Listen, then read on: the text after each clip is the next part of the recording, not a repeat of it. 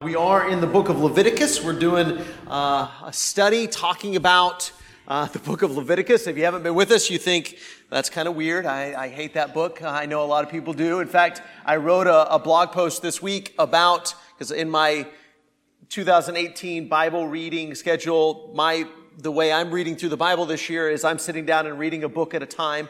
Um, and so I've been writing a blog post on each kind of some takeaways from each book after I finished reading it. And of course, this book has been on my mind a lot because we've been doing this class and somebody from McDermott read the blog post this week and, and he talked to me after services and I think he was kind of kidding, but he said, uh, he said, Wes, I agree with most of what you say all the time, but I just don't know that I can buy into this whole Leviticus thing. So, uh, I, I, understand. I, I, hear you. I hear you. Um, it is kind of a different book, but that's kind of the point. Uh, we've been talking about why Leviticus is is relevant. Um, we've talked. Here's some of the things we've talked about. That's the outline. Uh, we'll leave that up there for a second. But um, we've talked about how it's all about this holy God that we serve. And you remember what we we said about the word holy?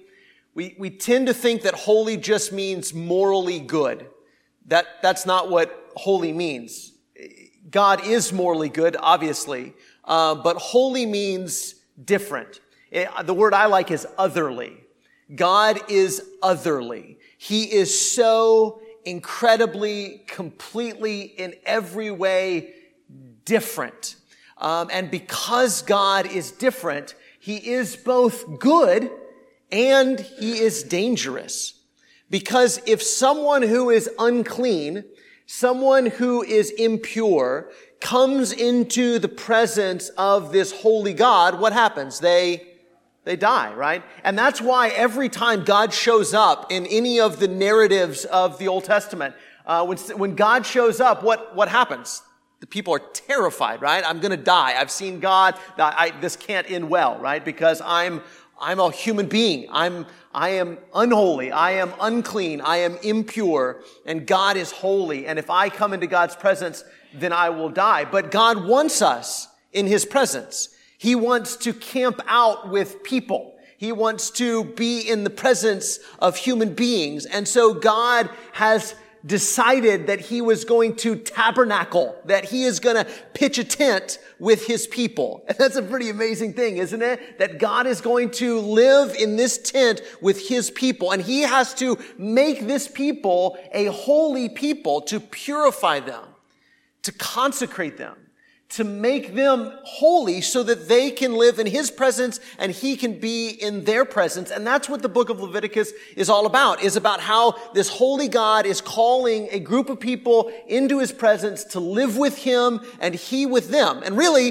that's what the whole Bible is about, isn't it? That's what the gospel is about. In fact, John begins his gospel account that way, doesn't he? That, that the Word, the Word of God, and, and if you were in Brother Ian Fair's class this morning, he talked about how the Torah is the Word, and the Word, the Torah, the Word of God became flesh and dwelt among us, that, that Jesus tabernacled among us. He came to be with us. In Matthew's gospel account that we've been talking about on Sunday mornings, He is Emmanuel. He is God with us.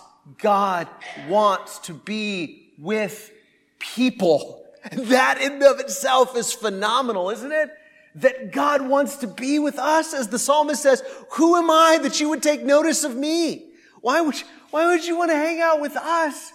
But God created us to be His image bearers, and He wants to be with us. We are the pinnacle of His creation, yet because of our sin, we've caused a separation. And God wants to bridge that gap and live with us. And that's what Leviticus is all about. That's what the gospel is all about. And so in Leviticus, we read all about these sacrifices. And we talked last time about how the biblical sacrificial system presupposes God's character of grace and mercy, and it presupposes the worshiper's love and faith for God. The, the Old Testament sacrificial system does not work if you assume God is a monster that you're trying to appease. And, and, it doesn't work if you assume that you can do whatever you want to and go out and just live uh, whatever kind of life you want to and offer a sacrifice to kind of make up for the bad stuff that you did. In fact, we talked last time about how the sacrificial system was specifically for what kinds of sins. You said, wait a second, Wes, I didn't think there were different kinds of sins. Yeah, absolutely. The, the sacrificial system was for unintentional sins, right? were things that you, you did because you're a human being and you're trying to serve this God that you love, but along the way you mess up because you're a human being and you're weak and, and you're, you, you have failings. And so these, this system was there so that this people who loved God and had faith in God could be forgiven. It's, it's grace and faith, isn't it? They're saved by grace through faith, just like we are, but the ultimate sacrifice has come to purify us. But though that sacrificial system was there, those sacrifices were there for unintentional sins. There, there were no sacrifices, and according to Hebrews chapter 10, there is no sacrifice for intentional sin, right? If we just say, I don't care, I'm going to do whatever I want to, then as long as we're living with that attitude, that doesn't mean we can't repent and come back, but as long as we're living with that attitude, there is no sacrifice. You can't dwell in the camp of God and have the attitude of, I'm going to do whatever my sinful flesh wants to do and I don't care what God says. You can't live in God's camp and have that kind of what the Bible calls, Numbers calls high-handed sin.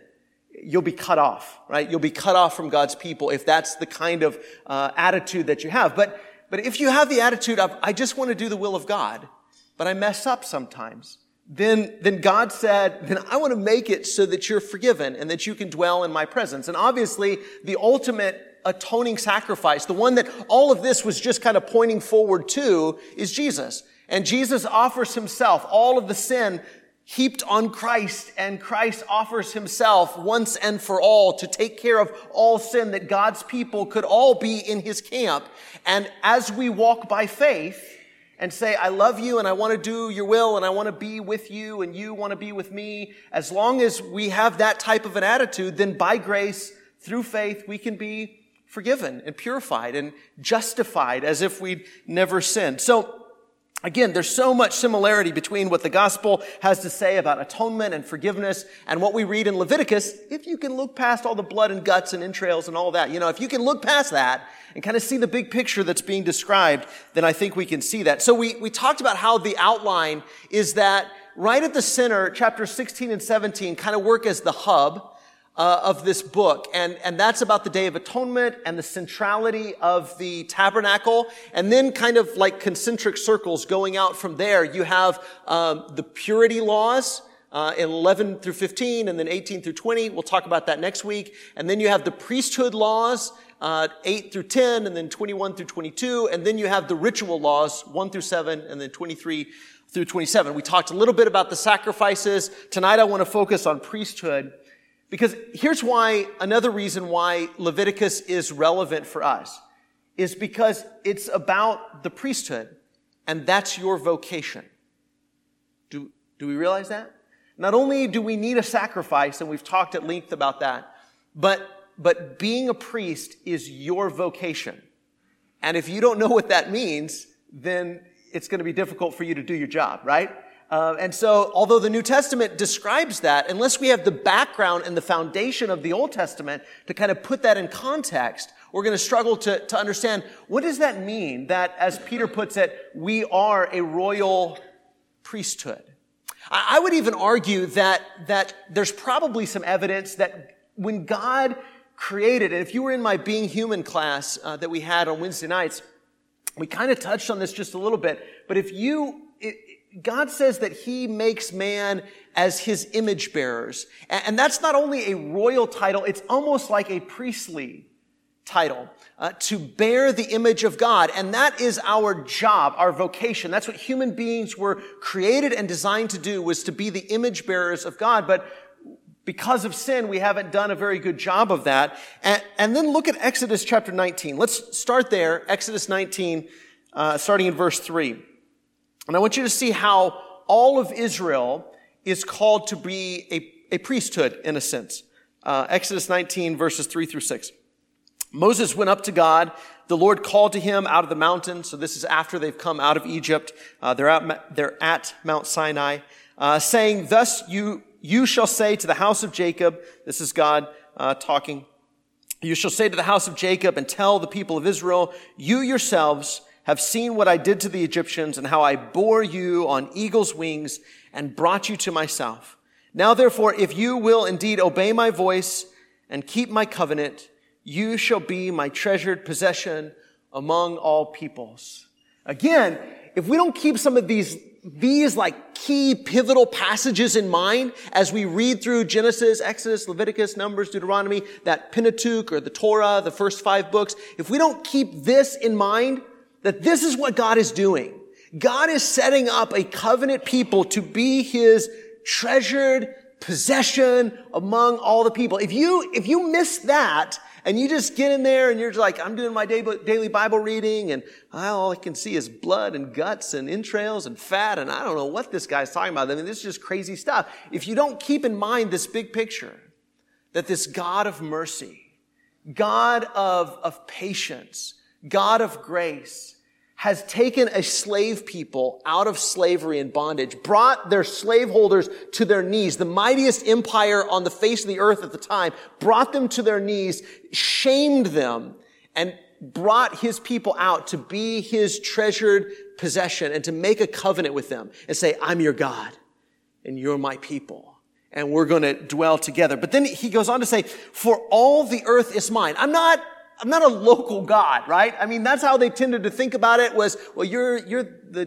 Jewish God, or you're the God of Egypt, or you're a God over here, or you're a God over there. God, I am the God of the world. I'm the God of all people and all nations and the entire earth, but you. Out of all of these nations, I choose you.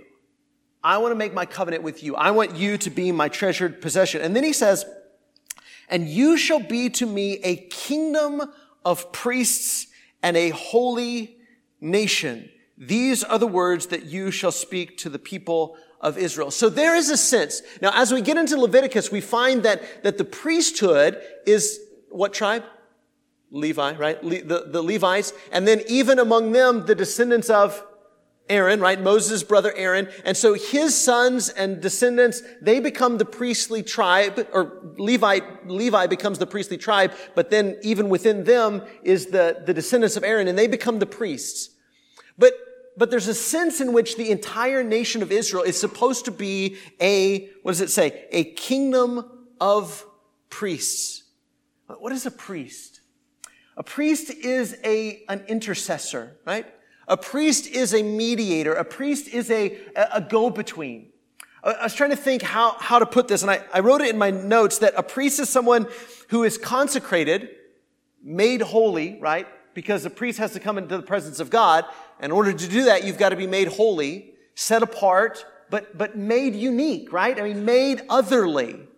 To take a human being and make him otherly make him holy, consecrate him so that he could be of use in the service of God. And so a priest comes into the presence of God, consecrated in order to bring to God on behalf of the people praises, and then bring to the people on behalf of God blessings, right? Isn't that what a priest does?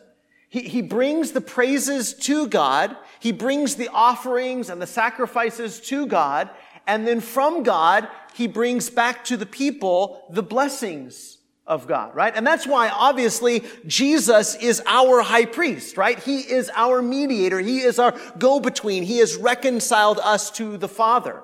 He brings us the blessings of God. But, but God tells the nation of Israel as a whole group, here's your vocation in the world. Your vocation in the world is to bring to me the praises of mankind and really even to bring the nations to worship me, right?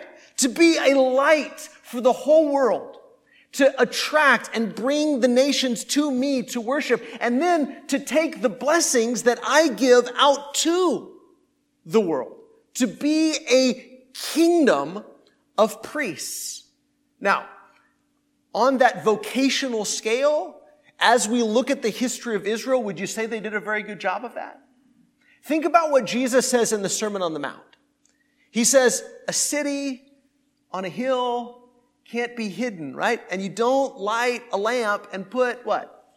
A basket over it, right? You don't do that. A light is made to shine. And that's what Israel was supposed to be, was this city on a hill, was this light shining for the world to see. They were supposed to be bringing the nations to God and bringing God to the nations, bringing the blessing of God to the nations. As we read through the Torah, we can see how that was beginning to be the idea.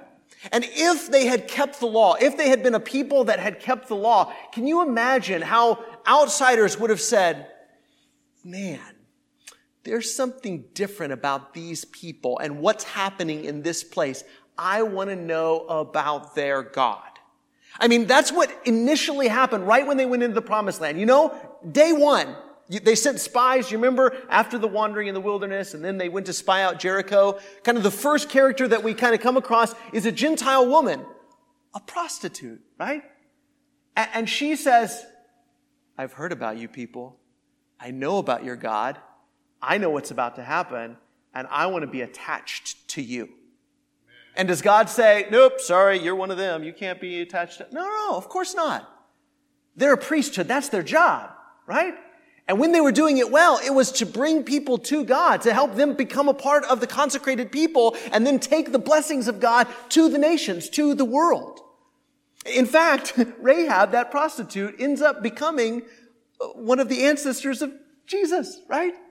Gets grafted into that family tree. That was what they were supposed to do, was to bring the praises of the nations and bring the nations to God and then bring the blessings of God to the people. And then, so if all of Israel was supposed to do that on a whole, as a whole, then there's this Levite tribe, and then even within the tribe of Levi, a, a smaller group, the descendants of Aaron, who are supposed to do that for the nation of Israel.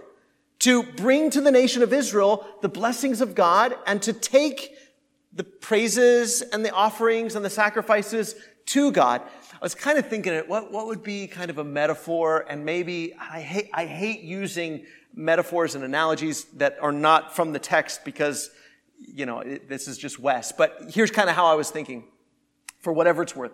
Uh, I was kind of thinking of a waiter, you know, because that's kind of what a waiter does, isn't it?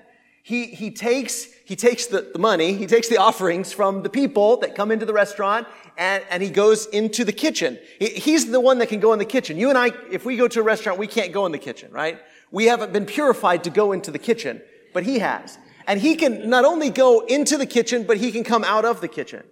And he can go in and take things in, and he can come out and bring things out. And that's what a priest is supposed to do. A priest is supposed to go into God and bring the praises and bring the offerings and then bring the blessings back out, right?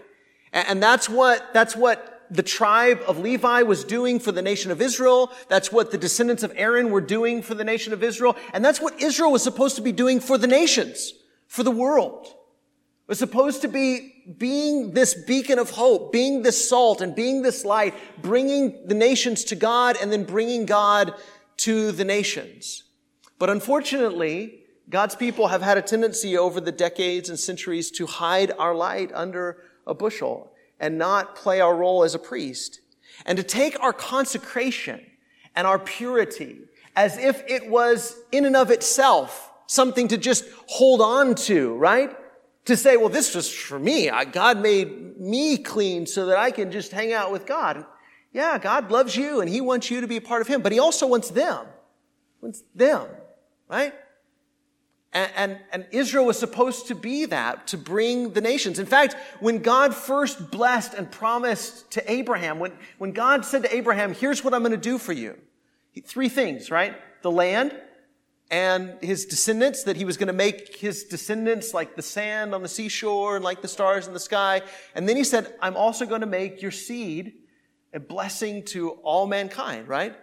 There, there, that's there's kind of dual ways of looking at, right? Ultimately, the seed being Jesus, right? Jesus is the ultimate high priest that brought the blessings of God to the world and brings the world to God.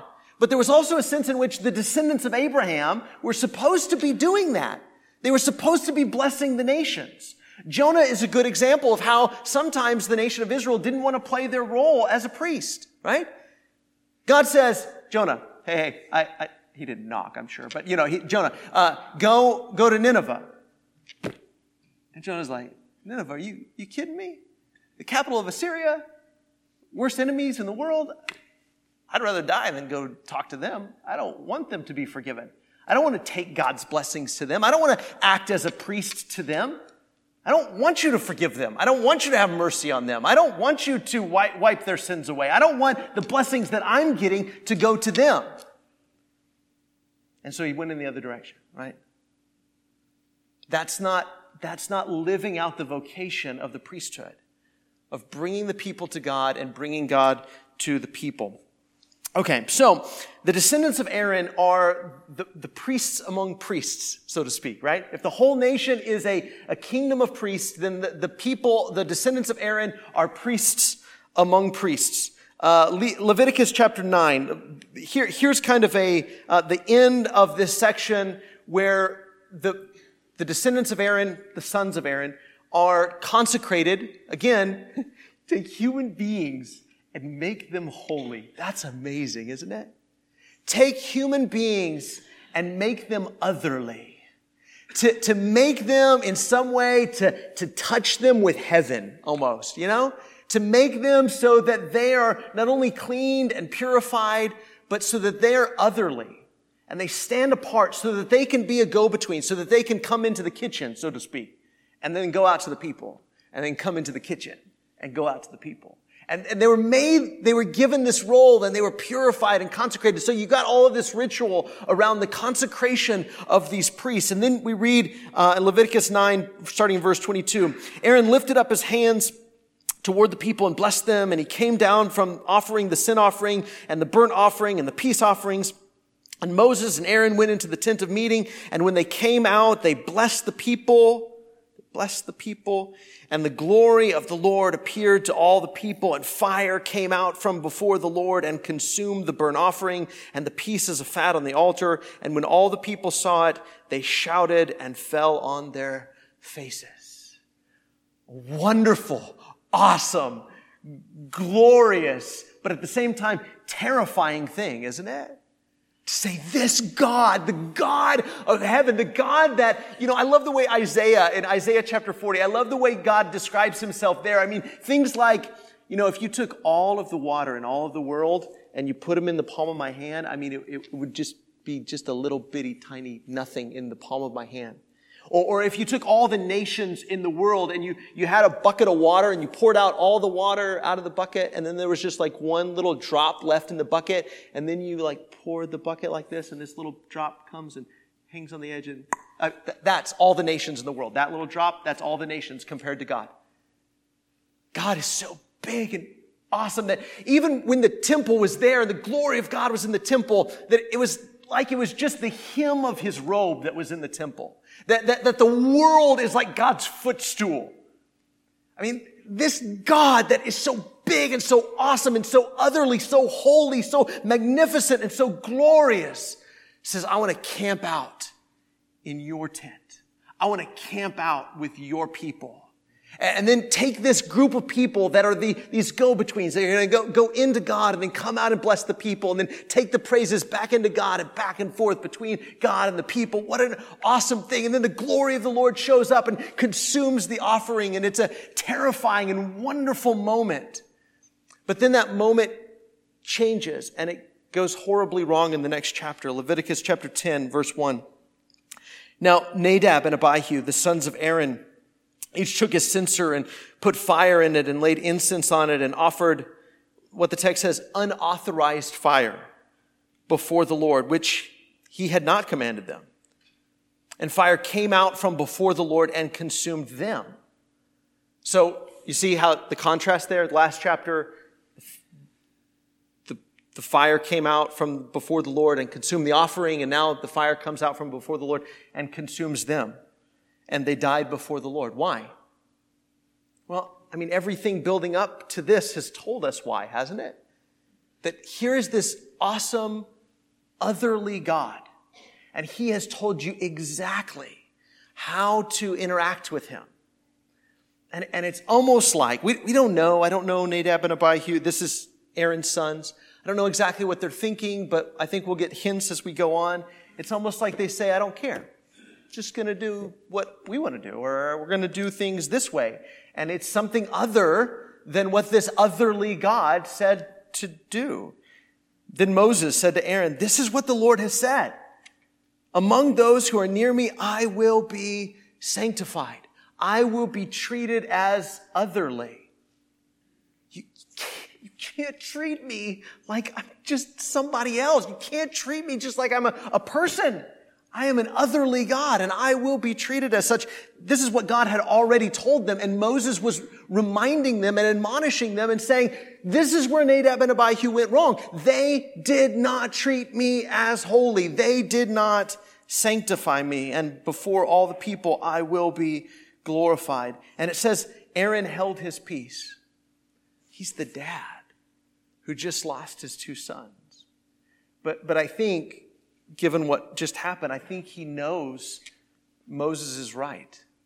That Nadab and Abihu had a tremendous responsibility and they did not sanctify God. It, it wasn't just a problem with the fire, it was a problem with the heart, wasn't it? They didn't sanctify the Lord. They didn't treat him as an otherly God. They didn't respect God, but they didn't respect their role, their vocation as priests. And so, interesting thing starts to happen. Moses uh, gets a couple of cousins, so they're Levites, but they're not descendants of Aaron, so they're not priests, but they're, they're relatives, and gets Nadab and Abihu's body and moves them out of there. But then, starting in verse 6, Moses tells them, tells Aaron and his other two sons, uh, Eleazar and Ithamar, don't, don't mourn over their loss. I mean, we could take that for a lot of different ways, but basically, you've got a job to do. And your job is to help the people to see the glory of the Lord and to intercede for the people. And don't, don't let your hair be a mess. Don't, don't mourn. Don't grieve. I know you lost your sons, but, but this is the life to which you've been called. And so he tells them to do what they need to do, to do their job and not to mourn. And I can't even imagine that situation being Aaron. Uh, but it says uh, in verse 7 they did according to the word of Moses. But then uh, interesting things start to happen. Look at verse 8. The Lord spoke to Aaron, saying, Drink no wine or strong drink, you or your sons with you when you go into the tent of meeting, lest you die. There, there's a lot of people that think that maybe that's part of what happened here with Nadab and Abihu. Maybe, maybe they had been drinking, you know, but I think the overall context is, as we keep reading, it will be a statute forever throughout your generations. You are to distinguish between the holy, the otherly, and the common. What's not otherly? What's common? And between the unclean and the clean, you are to teach the people of Israel all the statutes that the Lord has spoken to them by Moses. Nadab and Abihu didn't distinguish between what was holy and what was not holy. They didn't do their job.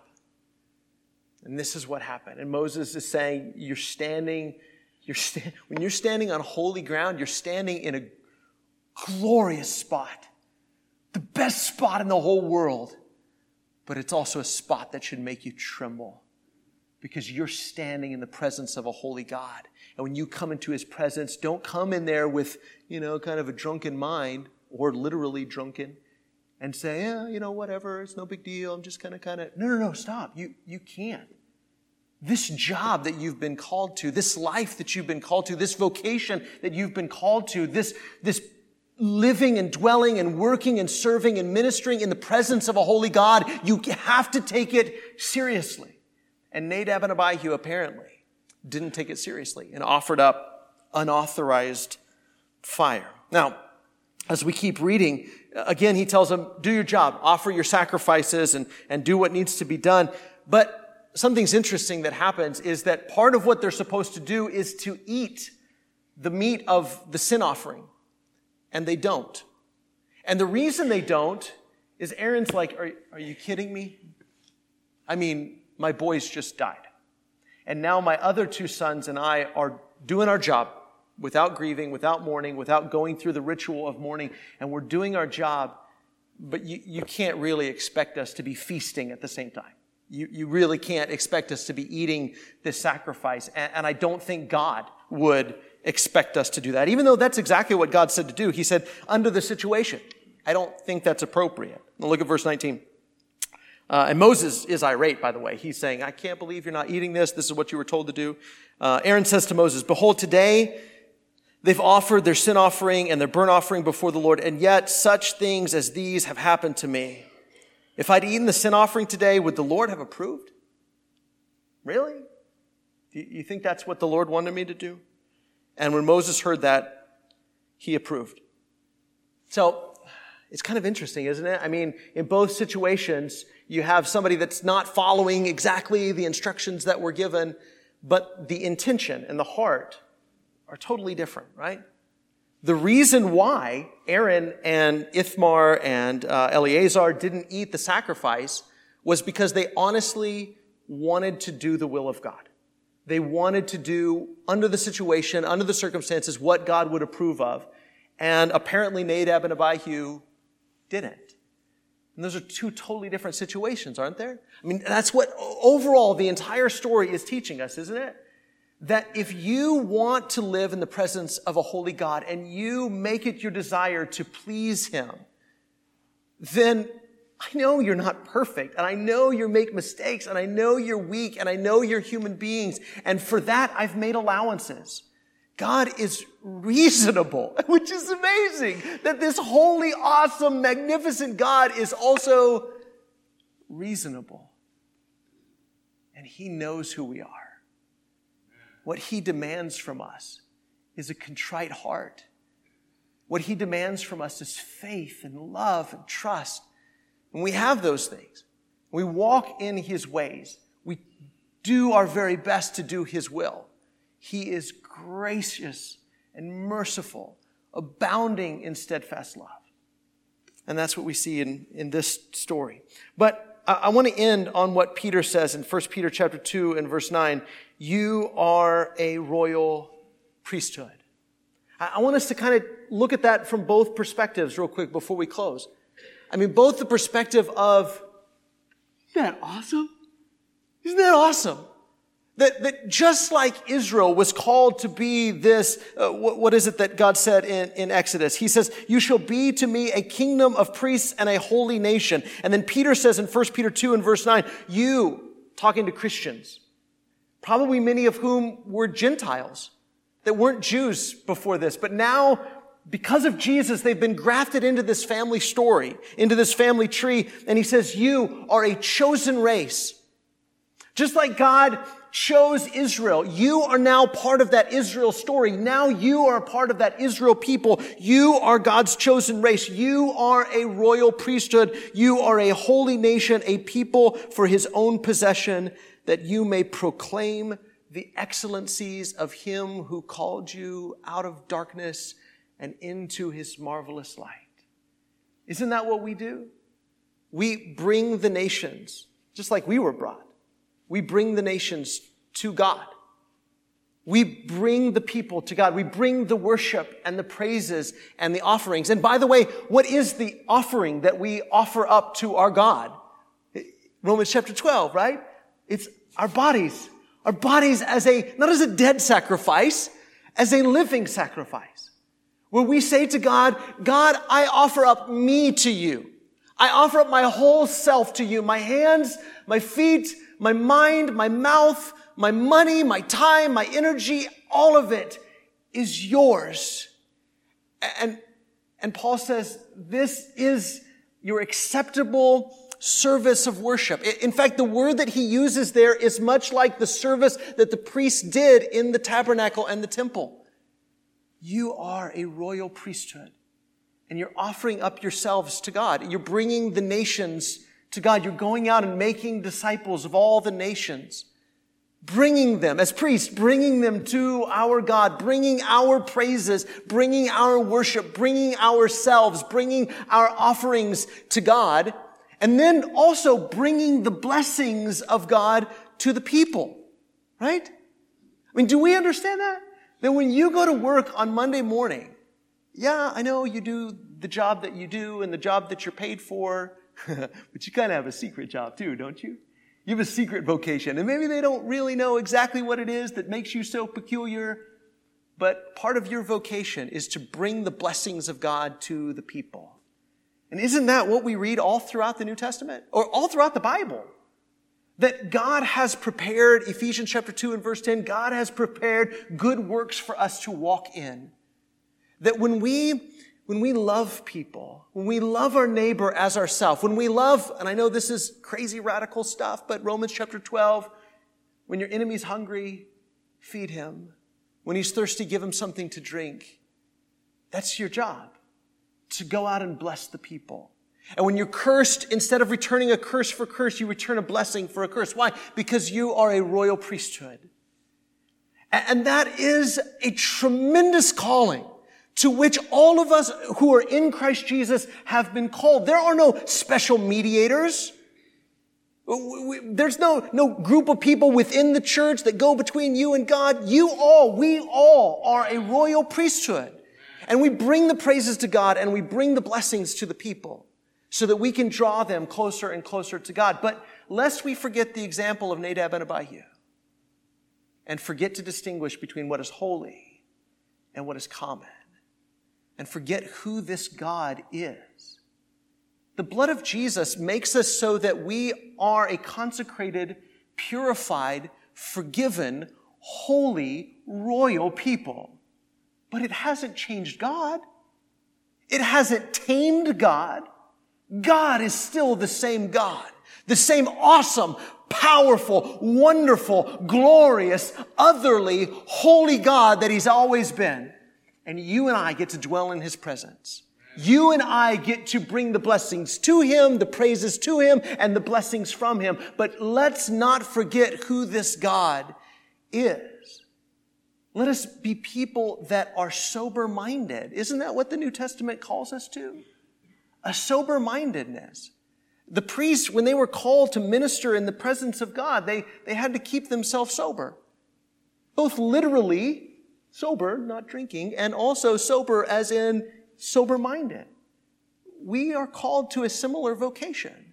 We've got to be a people that think clearly and who live our lives so that we can do our job, so that we can be the light of the world and the salt of the earth and bring the nations to our God and bring the blessings to the people and not forget who we're supposed to be and what we're supposed to be doing, not put a basket over our light. Because if the salt loses its saltiness, when the otherly people lose their otherliness, what good are they except to be thrown out and to trampled under people's feet? We've got to be an otherly people. If we live like everybody else lives and do what everybody else does, then we're not living as priests. We've been given the chance to really be the image bearers of God, to not just be that, but to live that out, to live out that royal priestly vocation in Christ Jesus our Lord.